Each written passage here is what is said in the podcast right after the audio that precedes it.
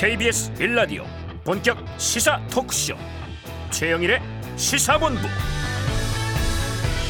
안녕하십니까 최영일의 시사본부입니다. 설 명절 잘들 보내고 계시죠? 자 월요일이 왔습니다만 아직 연휴 중입니다. 지금 이 시간 아직 고향에 계신 분들 또 귀성길에 오르신 분들 이미 집에 와서 쉬고 계신 분들 굉장히 다양한 상황에 계실 것이라 생각을 해봅니다. 자 하지만 어떻든 이 명절이면요 가족의 소중함 또 고향에 대한 그리움 이런 마음들을 되새겨보게 되는데요. 이 사실은 지나간 시간에 대한 감사와 후회가 뒤섞인 감정을 느끼는 그런 묘한 때이기도 합니다. 자, 마음에 담아두었던 이 아련함을 가족들과 친지들 또 친구들과 허심탄회하게 털어내고요. 또 한 해 열심히 달릴 에너지를 얻어야 명절에 보람이 있는 것 아닌가 생각을 합니다. 자, 그래서요. 저희 시사본부도 오늘은 머리 아픈 뉴스들보다는 준비해야 할 미래에 대한 전망을 좀 알아보는 그런 시간 또 우리가 지금 쉴 때 좀 즐겁고 의미 있게 활용할 수 있는 유익한 정보들 이러한 시간을 중심으로 달려보도록 하겠습니다. 자, 휴일을 즐겁게 누리시면서요. 최영일의 시사본부와 함께 해주세요. 지금 출발합니다.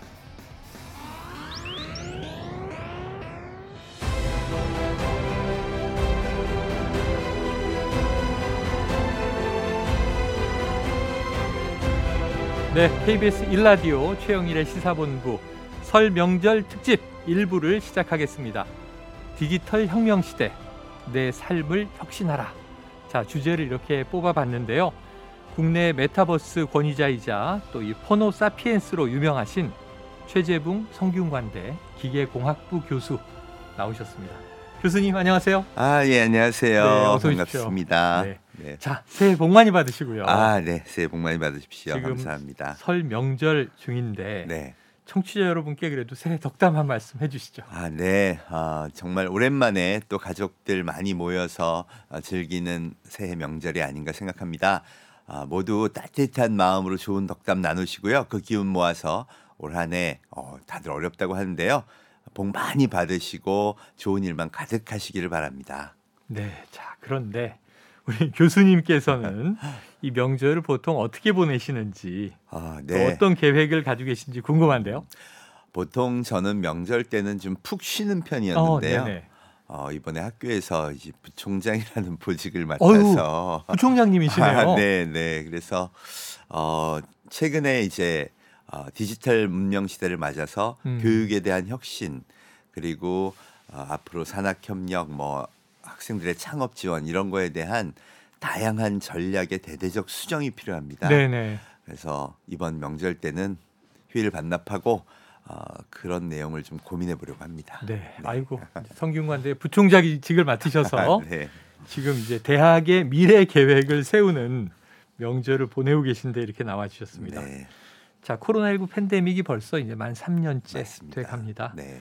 이 변이 바이러스를 경계해야 한다고도 하지만 반면에 또 마스크를 곧 벗을 것이다 이런 네. 전망도 나오는데요. 최근 이게 생각도 못했던 예측 불가한 일들이 막 돌아간 맞습니다. 이 세상을 바라보면서 어떤 네. 생각을 하세요? 어, 저는 사실 그 코로나 이전부터 있었던 디지털 transformation이 네. 코로나를 딱 맞고 나서 어, 강제로 더 가속화됐다고 보고 있습니다. 강제로. 예, 특히 학교 같은 경우는 비대면 교육해야죠. 네네. 애들 그러니까 디지털 시설 환경에서 공부해야 되고 네. 선생님들은 또 그걸 콘텐츠를 어, 디지털로 만들어야 되고 송출해야 되고. 예, 여러 환경이 다 네. 변했고요. 어, 근무하는 방식도 어, 과거에는 당연히 출근해야지. 네네. 그런데 이제 재택근무를 한 3년 하다 보니까 네. 야 이거 되네. 그래서 사람들이 이제 3년이 지나니까 음. 야 과거로 돌아가자 하던 생각보다는 음. 어 이걸 잘 섞어가지고 어. 좀더 새로운 표준을 만들자. 디지털을 우리의 일상에 좀 더 많이 섞어보자 하는 네. 그런 현상이 다양한 분야에서 일어나고 아, 있습니다. 맞습니다. 그걸 이제 사회학자들은 new normal이라고 얘기 많이 맞아요. 하는데요. 맞아요. 새로운 인류 문명의 표준이 이제 일어나는 거죠. 음. 그럼 이제 준비해야 될 게 굉장히 많아지죠. 그렇죠. 그래서 자신의 미래를 준비하시는 분들, 어, 이런 분들이 어, 야 이거 앞으로 새로운 표준 사회는 어떻게 가는지 궁금해하실 거고 네. 거기에 맞춰서 나의 미래도 5년, 10년 이렇게 길게 준비를 해야 될 텐데 음. 그런 내용들을 좀 정리하고 어, 또 그런 관점에서 2023년에 새해 준비를 하시는 게 어, 굉장히 중요한 네. 첫걸음이 되지 않을까 저는 이렇게 생각합니다. 그래서 네. 오늘 교수님을 모신 겁니다. 자, new normal의 시대가 됐는데 네, 우리가 뭘 어떻게 준비해야 될지 막막하단 말이죠. 네, 전문가를 모셨는데 네. 교수님 별명이 문명을 잇는 공학자. 아, 좀 자, 또 과- 포노. 사피엔스. 네. 유튜브에서 교수님 강연 찾아보시면요 조회수가 어마어마합니다. 네.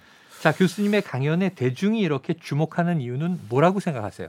피부로 좀 느끼시는 거죠. 음. 아, 내가 스마트폰을 쓰다 보니까 네. 가만 있어봐. 은행도 안 가도 되네. 예. 야, 그럼 은행에 관련된 일자리가 다 바뀌겠구나. 어. 어, 쇼핑을 내가 이걸로 하네. 네. 아, 유통도 바뀌겠네. 음, 이걸 실감하다 보니까 네. 가만히 있어봐. 내가 어릴 때 받았던 교육 방식이나 내가 어릴 때부터 갖춰왔던 역량으로는 네. 이 디지털 미래 사회에는 적응하기가 좀 어렵지 않을까 아, 하는 게 이제 피부로 실감이 되는. 거예요.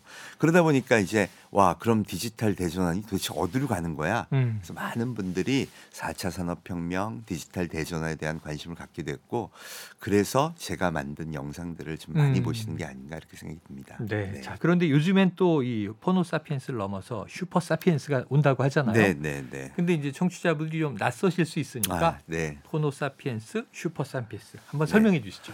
네. Phono Sapiens는 이제 호모 사피엔스였던 인간 네. 그 앞에다가 라틴어로 phono라는 스마트폰을 의미하는 라틴어를 붙인 거예요. 아, 보통 폰. 이제 아, 생물학자들이 어, 생물을 표현할 때 라틴어를 쓰는데 네네. 인간도 마찬가지죠. 아. 그러니까 Phono Sapiens는 스마트폰을 신체 일부처럼 잘 쓰는 인류다 이렇게 아, 얘기할 수 있고요. 네네. 저는 아주 쉽게 뭐라 그러냐 인간이 더 이상 오장 육부가 아니라 오장 칠부다. 오, 그게 이제 포노 사피엔스입니다. 네네. 그런데 스마트폰 나온 지가 이제 한 뭐 10, 한 4, 5년 그렇죠. 이 정도 됐죠. 네.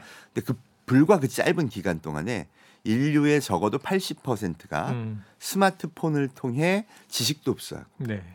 어, 업무도 보고 네. 이런 시대로 바뀌어 버린 거죠. 맞아요, 그래서 맞아요. 어, 제가 그 시대를 포노 사피엔스의 시대라고 하는데요. 예. 최근에 제가 경험하고 있는 우리 학생들 음, 이 지세대들을 보면 그런 걸 넘어서서요. 네. 네. 스스로 막 학습을 합니다. 아, 네. 그 요, 요새 보면 뭐 어, 초등학교 4학년 학생이 대한민국 드론 조정 경진 대회에서 어. 전국 챔피언이 돼요. 네네. 뿐만이 아니라 어 5학년 때도 뭐 하니 그러고 봤더니 인공지능을 드론에 달아갔고요. 안면 인식도 하고 네. 뭐 어, 지형 인식도 하는 그런 멋진 드론을 음. 개발하는 걸 하더라고요. 네. 그래서 야 그걸 어떻게 배웠나 봤더니 선생님 한 분이 물론 코칭을 잘 해주셨어요. 예. 드론을 좋아하시는 선생님이 음. 있어서 어, 그런데 선생님보다 훨씬 뛰어난 역량을 바로 갖추게 되니까 음, 이 선생님이 드론 조정 커뮤니티라는 디지털 세계로 데려간 거예요. 네네. 거기, 거기 가면 이제 전국에 있는 드론 좋아하는 분들이 다 모여서 네네. 활동하거든요. 거기서 막 또 흡수를 해요. 온라인으로. 네. 당연히. 유튜브로도 보고 네. 오프라인 활동도 물론 하지만 대부분 예. 온라인으로 활동을 하고 어, 그러면서 이제 거기 칭찬받고 어, 예. 대한민국 챔피언 되니까 신이 났는데 어. 어, 드론은 그 다음엔 꽃이 뭐예요? 그랬더니 드론의 꽃은 인공지능 코딩을 달아서 어. 스스로 알아서 다니는 드론이지 이런 얘기를 하는 거예요. 그러니까 네네. 이 아기가 배우고 싶잖아요. 네. 그럼 어디로 가야 돼요? 이때는 인공지능 코딩 커뮤니티가 있습니다. 아. 그럼 또 전국에 또 전 세계에 네. 인공지능 코딩을 연구하는 사람들이요. 그것에서 배워야 될 영상 이런 것들을 쫙 올려놓고. 또, 네, 올려놓고 서로 공유하고 이런 토론하고. 거기서 인맥을 맺고 네. 영상 갖다 공부하고 그러니까 금방 그런 일들을 하는 거예요. 어. 스스로 러닝하는 네. 그런 역량이 뛰어난 친구들. 음. 그래서 새로운 혁신을 어른들이 생각하지 못했던 세계를 스스로 네. 펼쳐가는 이런 새로운 인류를 제가 특별히 super sapiens라고 예. 부릅니다. 자, Phono Sapiens는 어쨌든 오장 칠부가 된 인간. 맞습니다. 스마트폰이 신체 일부다. 네. 근데 이제 그거를 아주 깊이 활용하기 시작하면서 네. super science가 sapiens가 sapiens가. 등장했는데 네. 이들은 이제 엄청난 이 지식의 세계를 융복합을 하고 있네요. 맞습니다. 혁신이다. 혁신이다. 어. 그래서 저는 포노 사피엔스들이 만들어 놓은 디지털 문명을 이 새로운 슈퍼 사피엔스들이 또 다른 세계로 어. 진화시키고 있다. 진화시키고 있다. 예, 이렇게 얘기할 수 있을 것 같습니다. 스스로도 진화하고 네. 이 세계도 진화시키고 있습니다. 맞습니다. 자, 최영일의 시사본부 지금 여러분께서는요 최재붕 성균관대 교수와 설 명절 특집을 함께하고 계신데요. 네. 어, 저희가 특집 인터뷰에서 신청곡을 틀어드리거든요. 네, 자, 잠깐 이 최재붕 교수님께서 신청하신 노래를 듣고 올 텐데요. 이 유명한 노래기는 한데 네. BTS의 피땀 눈물 이걸 교수님께서 신청하시니까 이유가 궁금합니다. 네. 제가 그 포노사피엔스 책을 쓸 때부터 어, 디지털 시대 문명 혁명의 상징은 BTS다 그랬어요. 아, 그래요? 네. 보통은 가수가 되려면 어, 기획사나 방송사에 잘 보여야 된다. 네. 근데 그거 하나도 없이 어, 소위 SNS 활동을 통해서 아미라는 거대한 팬덤을 만들어서 아, 맞아요. 세계 최고의 가수가 네. 됐잖아요. 근데 이 디지털 시대의 상징이 뭐냐? 정말 실력이 있고 음. 피땀 눈물을 쏟으면 아, 전 세계 팬들과 교감하고 네. 그걸 통해 세계적인 가수가 될 수 있다. 너무 멋지잖아요. 그러네요. 예. 그래서 멋진 어떤 신문명의 탄생을 상징하는 BTS의 곡을 네. 제가 골라봤고요. 특히 거기 노력을 뜻하는 피땀 눈물 네. 가사도 너무 좋아서 제가 한번 신청곡으로 골라봤습니다. 그래요. 네. 자, 디지털 가상 이 신대륙에서도 피땀 눈물은 통한다고 하십니다. 어, 네. 이 노래를 듣고 오겠습니다. 네, 역시 BTS 노래 좋네요. 아, 네, 그럼요. 자, 디지털 혁명이라고 네. 하죠. 지금 우리 시대를 또 기술, 기업 모두 이 혁신이 따라붙어서 혁신해야 한다. 네, 이노베이션 네. 이런 얘기 하는데 네. 그렇다면 이제 우리 살아가는 우리 개인들도 네, 네. 삶의 혁신이 필요할 것 같아요. 네, 교수님 좀 오늘 청취자분들에게 생각하시는 삶의 혁신을 네. 풀어주신다면요. 음, 저는 이 코로나 이후에 일어난 현상을 보면요, 인류의 문명이 디지털로 완전히 전환을 했습니다. 어. 이게 데이터로 드러나는데요. 네네. 예를 들어서 어, 우버나 우버 유사 서비스의 하루 이용 객수가 어. 이손 들고 타는 택시 이용자 수보다 훨씬 많아졌어요. 네네. 그렇죠? 또 에어비앤비 같은 기업이요. 예. 어, 뭐 하이아트, 힐튼 뭐 어, 이런 호텔들. 호텔 그룹의 시가총액보다 그걸 다 합해도 이거 하나가 안 돼요. 아, 더 커요. 근데 이, 이 기업들을 보니까 음, 어, 에어비앤비는 2008년, 네. 우버는 2010년에 나왔으니까 얼마 안 된 기업이에요. 그러네요. 근데 그걸 딱 봤더니 아, 이 서비스들은 폰이 없으면 못 써요. 아, 그렇죠. 그죠? 그러니까 그러다 보니까 폰을 든 인류가 표준 인류고 음. digital life가 표준 삶의 방식이 된 거예요. 네 네. 근데 그걸 잘 인지하질 않죠. 아, 예. 그런데 코로나 이후에 어떤 현상이 일어났냐면 그런 걸 빠르게 전환하고 그 문명을 이끈 기업들 뭐 애플, 구글, 네. MS, 테슬라 이런 기업들의 시가총액이 엄청 올랐어요. 음. 그 얘기는 주식이 올랐다는 거니까 와 앞으로 저 회사 주식을 사면 돈을 벌겠다. 네. 저 회사가 잘 되겠다라고 예측한 거죠. 그렇죠. 어, 반면 우리나라 기업들은 별로 안 올랐습니다. 어. 어, 그 이유가 뭔가 봤더니 디지털 문명이 표준이라고 생각하기가 사회 분위기가 잘 형성이 안 되는 네, 거죠. 네. 그게 무슨 얘기냐면 우버도 불법, 에어비앤비도 불법, 음. 뭐 NFT 이런 거 하지 마. 야 디지털 네, 좀 네. 천천히 가자. 저는 이유는 공감을 합니다. 예. 대한민국 국민 중에 95%는요 디지털이 두렵거든요. 아, 그렇잖아요. 그래서 네. 사실은 규제도 하고 합리적인 어, 이유에 따라 사회 취약계층도 보호하고 주- 좋죠. 네, 네. 근데 문제는 뭐냐면 우리 아이들이 살아야 될 2030년의 미래는요. 음.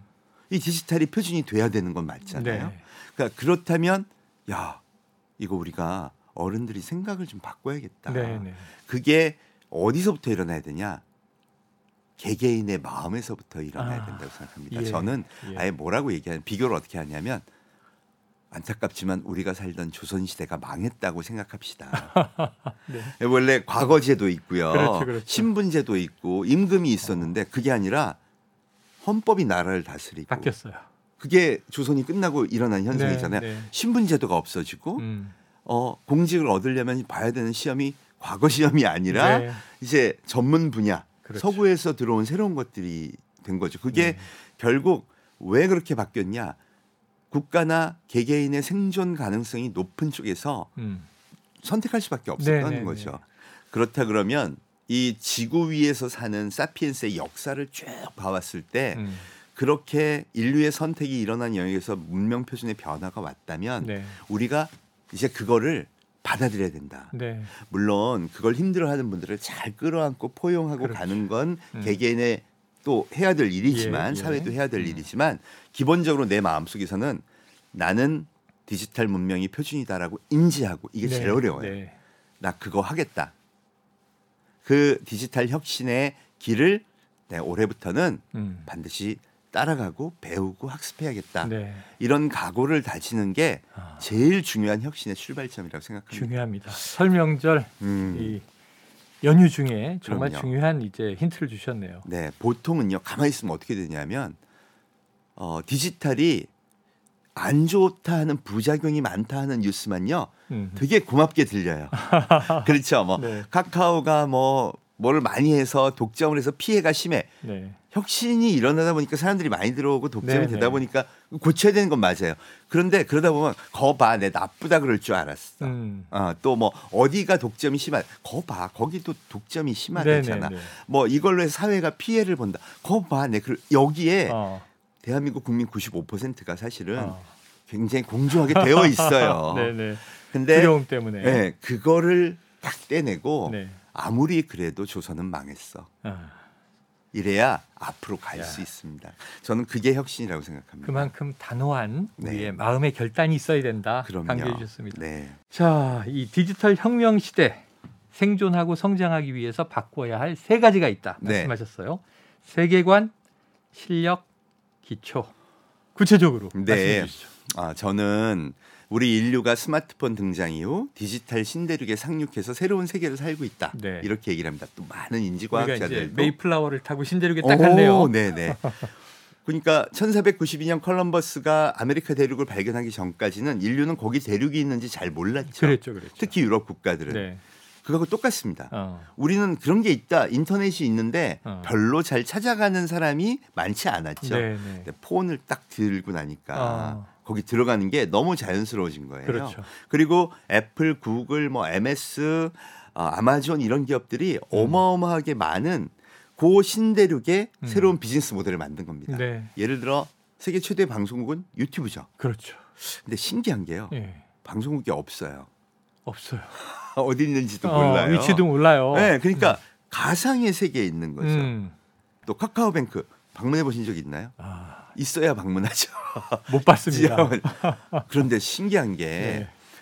우리 대한민국 국민의 80% 이상이요 무의식 중에 음, 어 은행 업무 봐야지 그러면 은행 앱이 열립니다. 맞아요. 그 은행 앱은 존재하지도 않는데 네. 그러니까 가상의 신대륙에 가서 은행 업무를 보고 들어오고 어. 가상의 신대륙에 가서 쇼핑을 하고 들어오고 네네. 가상의 방송국에 가서 방송을 보고 들어온단 말이죠. 네네. 그 시간만큼은 소위 디지털 신대륙 어. 우리가 그 동안은 없었다고 믿었던 새로운 대륙에 가서 음. 어, 생활하고 오는 거예요. 네. 이걸 인류의 인지에서 음. 생활 공간이 확장되었다라고 얘기하는 겁니다. 아, 물리적 공간은 아니지만 그렇죠. 그러면 그 공간이 그렇게 확장됨으로써 인류는 훨씬 더 새로운 세계를 세계관을 갖게 된 거죠. 네 네. 그리고 지, 금 이제 세계적인 기업들의 경쟁력 순위를 보면 음. 그 신대륙에서 경쟁력을 가진 기업들이 엄청난 미래 성장 가능성을 보여준다는 네, 거죠. 네. 그리고 거기서 그럼 잘 일하는 친구들을 제가 봤더니요. 네.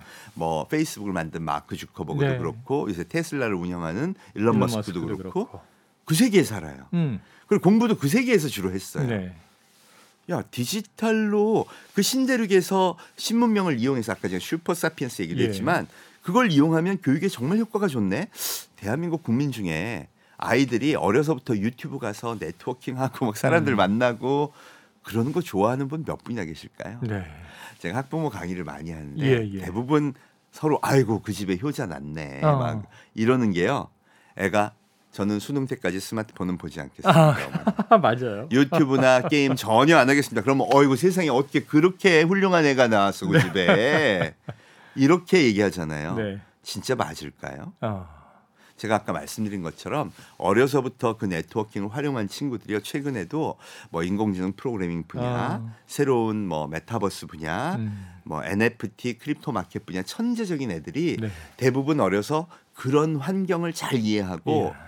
생물학적으로 이 호기심이 생길 때마다 음. 그 세계에서부터 지식을 흡수해서 누구보다 빠른 발전을 만들어낸 사람들이거든요. 이게 너무 명백해요.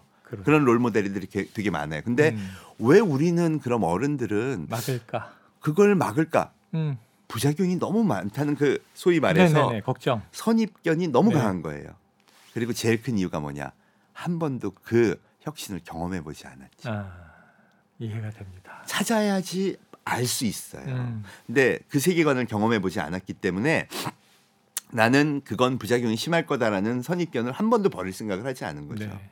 근데 앞으로 수능만 잘 보는 애들이 과연 이런 사회에서 잘할 수 있을까요? 음. 지금 일자리 찾는 저는 이제 취준생들을 매일 보고 있잖아요. 네네네. 보면 일자리마다요. 어 빅데이터 AI 하신 분, 어, 어, 메타버스 NFT 프로젝트 유경험자, 어, 또 프로그램 개발자 이런 분들은 막 어, 쏟아져 나옵니다. 네. 취업 어 얼마든지 할 수 있어요. 어, 특히 뭐 요새 개발자 그러면 연봉이 2억인 시대다 뭐 이런 얘기도 음. 막 나오잖아요. 그리고 오죽하면 문송합니다 그러겠어요. 그렇죠, 그렇죠.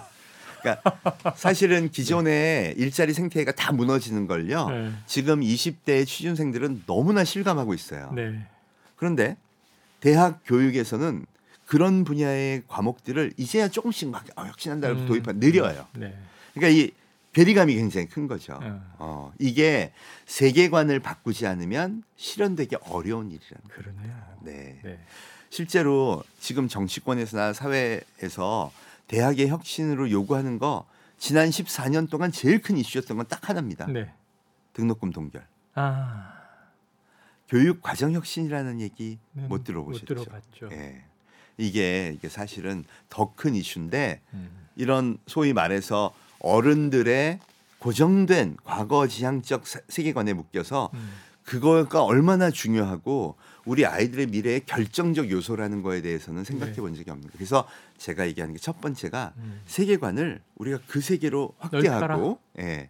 전 세계가 지금 경쟁하고 있거든요. 예. 미국, 중국 어, 반면 이제 일본하고 유럽은 디지털 플랫폼이 취약하고 데이터가 네. 별로 없어서 좀 존재감이 사라지고 어. 있고 여기서 우리가 잘해야 돼요. 네. turnaround 잘해서 그 문명을 해야 되고요. 음. 두 번째는 이 디지털 사회가 단지 디지털 기술만 발전한 게 아니라 사회 지배의 룰이 바뀝니다. 네. 그러니까 성공하려면 어 과거에는 중앙 집중형 시스템에 잘 보여야 돼요. 대기업에 취업해야 되고 뭐 네. 음. 또 방송국에 취업해야 되고 어이 소위 자본과 네. 그 권력이 시스템 권력이 지배한 사회였다면 어. 그 권력이 소비자로 많이 넘어갑니다. 네네. 이게 방송도 보면 요새 power YouTuber의 권력이 대단하잖아요. 네네. 근데 power YouTuber는 구독과 좋아요가 만들죠. 어. 소비자가 직접 만드는 거예요. 예. 제가 아까 BTS도 얘기했지만 아미라는 거대한 팬덤이 네네. BTS를 세계 최고의 가수로 만든 거고요. 어. 이런 게 한두 개가 아닙니다. 어, 예를 들어서 삼성전자 같은 경우는요. 네. 이미 2021년에 회사 조직을 바꿨는데요. 음. 어, 가전 제품 만드는 가전 사업부가 있었고 음. 스마트폰 같은 IT 제품 만드는 IT 모바일 사업부가 있었는데 이걸 네. 통폐합하더니요. 어. device experience 사업부. 어. 그래서 DX 사업부를 했어요. 매우 생소하죠. 그러네요. 제품 경험 사업부예요. 네네네. 그러니까 한 팀에서는 제품 경험을 끊임없이 만들어냅니다. 네. 그리고 한편에서는 이제 제품 경영을 어떻게 경험을 어떻게 판매하지 음. 이걸 사람들한테 어떻게 퍼뜨리지를 고민하는 거죠. 네네. 이렇게 되면 어 우리가 뭐 5G를 처음 했어요. 이거 갖고는 안 되잖아요. 5G 그렇죠, 경험이 뭐 그렇죠. 아주 압도적이죠. 네. 사실 애플보다 먼저 했는데도 시장에서는 음. 시큰둥했잖아요. 맞아요. 그러다 보니까 이번 그 CE 쇼라고 전 세계 전자제품 하는 최고의 쇼를 네네. 올해 했는데 거기서 삼성이 강조한 게 뭐냐? 경험을 중요시 여기는 세대를 위해 음. 우리는 소프트웨어를 강화해서 어, 이 많은 삼성의 제품들을 다 연결한 다음 네. 스마트 띵드라는 게 있습니다. 네. 그런 걸로 연결해서 더 좋은 경험을 제공하는 쪽으로 집중하겠다. 아.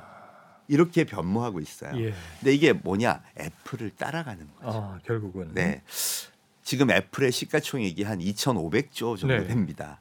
그러니까 삼성전자가 한 400조 되니까 이 두 기업이 경쟁하는 거라고 봤는데 네. 야, 이게 뭐 한 여섯 배 차이 이렇게 나는 거죠. 그러네요. 그러니 삼성이 애플을 쫓아가는 건데 애플은 음. 그럼 어떻게 성공을 했느냐? 그 좋은 경험을 창조한 거예요. 네. 어, 제가 아주 재미있는 그 에피소드가 있는데 네네. 음. 애플의 그 이어폰이요 25만 원 정도 합니다. 네네. 아 근데 너무 조그만 게 비싸잖아요. 그렇죠. 같은 성능의 샤오미 제품은 5만 원 정도예요. 두 개를 공학적으로 테스트를 해봤어요. 아, 네네. 거의 똑같아요. 에? 이거를 구별할 수 있으면 거의 수폭이다. 네. 사실은 우리 귀 정도 수준엔 5만 원짜리나 25만 원짜리나 큰 차이 없다. 맞습니다. 네. 네. 그래서 그런 얘기를 했어요. 그랬더니 음. 어, 애플 너무 좋아하시는 분이 이런 음. 얘기를 하더라고. 요 교수님 무식한 소리 하지 마세요. 딱 들으면요 느낌적인 느낌이 완전히 달라요. 아, 느낌적인 느낌. 네. 근데 저는 이제 엔지니어니까 네. 과학적으로는 그게 틀린 거예요. 그랬어요. 어. 근데 제가 요즘 음. 음, 심리학, 뇌과학 하시는 분들의 이 유튜브 영상을 많이 봅니다. 네네. 왜 인간에 대한 관심, 예. 인간이 도대체 진짜 느낌적인 느낌이 있나 이런 거 찾아보려고. 음. 그리고서는 제가 틀렸다는 거 알았어요. 어. 인간이요 그 브랜드에 대해서 되게 좋아하잖아요. 네. 뇌가 다르게 듣는데요. 아하. 느낌적 느낌이 많네요. 맞네요. 어, 네. 뇌가 다르게 듣는다. 맞습니다. 같은 기술이지만. 그렇죠. 어. 그러니 우리는 지금까지 개발도상국으로 살면서 네. 야, 저 소니의 제품이 해상도가 얼마야? 그거 따라 잡아. 네. 또 어떤 통신의 속도, 음. 배터리 용량, 숫자로 선진국 제품을 벤치마킹하고 네. 그걸 개발하는 데 집중. 그건 너무 잘했어요. 음. 그런데 중심에 인간이 없었던 거죠. 아하. 예. 그걸 바꾼 게 바로 이 DX 사업부의 등장이라고 보시면 될 것. 같습니다. 그러면 대한민국 1등 기업이 그렇게 바꿨다 그러면 앞으로 글로벌에 진출하려는 모든 기업들은 음. 이제 인간이 중심이 되는 새로운 기술을 만들어야 하는 거예요. 네. 느낌적인 느낌이 기준이에요. 여러분 이게 미치는 겁니다. 아. 엔지니어한테 배터리 용량 20% 늘리라 그러면 얼마인지 하죠. 네네. 근데 야 이건 느낌적인 느낌이 아닌 것 같아 이러면 음. 그럼 이제 대한민국의 모든 엔지니어들도 인간이 무엇을 좋아하는지 공부하기 시작해야 돼요. 음. 그래서 심리학도 공부하고 뇌과학도 공부하고 예술도 공부하고 대중음악도 공부하고 네. 이게 선진국에서 갖춰야 될 역량이 되는 거죠. 음. 야, 이해가 됩니다. 네, 이게 실력이고요. 마지막에 이제 네. 기초는요. 팬덤이 있어야 음. 이제 비즈니스가 잘 되는 거잖아요. 네, 그렇죠. 그럼 팬덤의 기초는 뭘까요? 어. 공감이잖아요. 그렇죠. 그렇죠. 그게 휴머니티입니다. 휴머니티다. 네. 지금 잘 보시면 디지털 시대 10년이 지나면서 도덕적 기준이 훨씬 올라갑니다. 네. 요새 뭐 슈퍼스타나 연예인이나 어뭐 정치인들이 어릴 때 학폭하고 아. 나쁜 짓 용납 안 되죠. 끝이에요. 끝. 끝이죠. 네네. 옛날 같으면 아이고 죄송합니다 그리고 뭐 언론 무마하면 네네. 해결됩니다. 그렇죠. 그렇죠. 안 됩니다. 안 또 됩니다. 대기업들이 무슨 안 좋은 일을 했다거나 음. 대중과의 감각과 떨어진 음. 반응을 보였다든가 요새 뭐 어, 식품 기업들 그런 데 많았잖아요. 갑질도 나오고. 예. 그러면 순식간에 날아갑니다. 네. 그게 왜 그러냐? 권력이 소비자한테 있기 때문에. 음. 공감하지 못하면 옛날에는 대중매체에서 막 이렇게 때렸다가 냄비 끓듯이 싹 끓고 사라졌다? 네. 천만에 안 없어집니다. 어. 그래서 진짜 중요한 게 뭐냐? 음. 개개인도 그렇고요. 회사도 그렇고 따뜻한 배려심, 음. 휴머니티, 네. 경영을 할 때에도 사회적 기여를 깊이 생각하는 거. 네. 네. 옛날처럼 뭐 어저 불우이웃 돕기 상자 쌓아놓고 사진 찍으면 오늘 이거 할 일 다 했다가 아니라 네. 고민하고 고민하면서 장기적으로 플랜을 짜서 음. 진짜 우리 사회에 도움되는 일을 하겠다. 음. 이런 마음들이 쌓일 때. 그 팬덤의 기초가 탄탄하게 거예요. 말씀하신 기초 네. 공감이 중요한데 네. 또 저는 그걸 다른 이 느낌으로 네, 네. 아, 이 진정성이구나. 맞습니다. 진정성이 있어야 네, 되는구나. 그러니까 인간들끼리 휴머니티라는 건 결국은 인간성 네. 이게 공유되는 거고 그렇죠. 있는 그대로 이제 보여질 수 있어야 네. 되니까요. 자, 어쩌면 우리가 참 투명하고 좋은 사회로 가는 네. 과정이기도 하다. 교수님 말씀을 들으면서 오, 이렇게 그렇습니다. 생각이 돼요. 네. 야, 이 아쉬운 얘기가요. 이거 봐요. 시간이 벌써 다 갔다니까요. 이게 네. 교수님의 이 동영상 많이 찾아보시고 공부할 게 너무 많은 게 네. 교수님은 또 이제 메타버스 권위자시기 네. 때문에 네. 아까 말씀하신 가상의 그 신대륙 네. 이게 또 메타버스들이지 않습니까? 맞습니다. 짧게 한마디 메타버스의 미래 어떻게 될까요? 어 meta가 초월이고 verse가 universe. 네. 그, 그 두개 합하면 초월적인 세계인데 음. 제가 아까 말씀드렸지만 우리가 폰을 여는 순간 디지털 신들에게 왔다 갔다 하잖아요. 맞아요. 그걸 조금 진화돼서 보여준 모습이 음. 메타버스라고 부르는 아. 요새의 새로운 환경이에요. 네. 그러니까 보통 25세 이하 이 G세대라고 하는데 예. 이 친구들 중에 80%가요. 음. 그 공간 안에 아바타를 만들어요. 어. 우리는 그냥 SNS 우리 사진 찍어 올렸잖아요. 네, 그렇죠, 그렇죠. 얘들은 아바타를 만들어서 잘 꾸며요. 음. 그러니까 디지털 역량이 뛰어나신 거죠. 네. 심지어 게임도 자기네들이 만들어요. 아. 그런 환경을 익숙하다 보니까 야 그럼 국경 없이 만나서 놀잖아요. 음. 야 거래도 해보자. 음. 어, 어 거래하니까 비즈니스 모델이 생기네. 네. 그 새로운 세계를 막 재미나서 짓는 거예요. 네. 그러니까 이걸 보니까 어 여기 앞으로 10년 후에 미래가 있다. 음. 그래서 뭐 페이스북, 구글, 네. 마이크로소프트, 애플 할 것 없이 전부 여기 메타버스라는 데에다 엄청난 음. 투자를 하는 거죠. 네. 근데 요즘 들리는 소리에 따르면 예. 페이스북이 회사 이름도 메타로 바꾸고 맞아요, 메타버스에 15조 천억을 작년에 투자했어요. 네. 근데 걔네가 개발한 플랫폼 호라이즌이 음. 쫄딱 망했더라. 어. 이런 소리가 나오면 아 저게 아직 안 되나 보다. 네. 틀린 말도 아닙니다. 예. 근데 우리가 주목해야 될 건 항상 그런 뉴스를 들으면요. 야 근데 15조 천억을 투자했어. 음. 요새 신산업에 그렇게 투자하는 영역이 없어요. 네, 네. 거기다 애플도 한 10조 투자하고요. 어. 구글도 음. 이러면 거의 한 100조가 전 세계에서 투자되는 거고요. 네, 네. 그다음 그 100조가 투자되고 그걸 일하는 애들은 세계에서 나는 혁신적인 것할 거야 하는 정말 똑똑한 예, 애들이에요. 예. 그럼 그걸 뭐라 그러냐면 씨앗이 싹 트고 있다. 아. 생태계가 크고 있다. 네, 네. 그래서 앞으로의 성장 가능성 큽니다. 그, 그럼 이제 많이 물어보세요. 음. 어, 그 메타버스니 NFT니 암호화폐니 이런 거는 위험하다는데 음. 투자해도 돼요? 이렇게 네. 많이 물어보시는데 99%가 망할 겁니다. 아. 우리가 20년 전에 IT 버블 기억나시죠? 기억나죠. 그때 투자했다가 망하신 분들 엄청 많아요. 네. 그때 저는 사업하다 망했어요. 네. 사례가 되네요. 아, 네. 근데 그때도 99%가 망했는데 신기하게 20년이 지나니까 디지털 문명이 표준이 됐죠. 네. 이 똑같을 거라는 거죠. 아. 더군다나 기술의 발전 속도가 빨라서 10년으로 더 줄 가능성도 있어요. 예. 그런데 도대체 무엇이 바꾼 건가를 봤더니요. 기술 발전이 가장 큰 기여를 한 거 맞아요. 음. 근데 더 심각한 변화의 원인이 있습니다. 네. 이건 사실 좀, 어, 좀 무서운 얘기긴. 한데요. 제일 큰 원인은요. 음. 인류의 세대 교체입니다. 아. 지난 20년간 사망하신 분의 대부분이 디지털 세계와 상관이 없었던 분들이고요. 그렇죠. 그렇겠죠. 20년간 그 인구를 대체하면서 채워진 음. 새로운 세대는 소위 말하는 디지털 원주민들이죠. 아. 이건 인류 사피엔스의 역사에서 한 번도 거스른 적이 없습니다. 아. 그럼 앞으로 10년은요. 네. 자, 지금 우리 아마 명절이라 아기들이 많이 놀고 있을 네네네. 텐데 집에서 그 아이들이 일하게 될 시대에는 음. 어떤 문명이 올지 역사의 흐름을 보시면 정확히 네. 짚어낼 수 있습니다. 그래서 메타버스 산업이 앞으로 굉장히 유망한 산업이 될 거다. 음. 아, 이거는 거의 모든 전문가가 공감하는 거고요.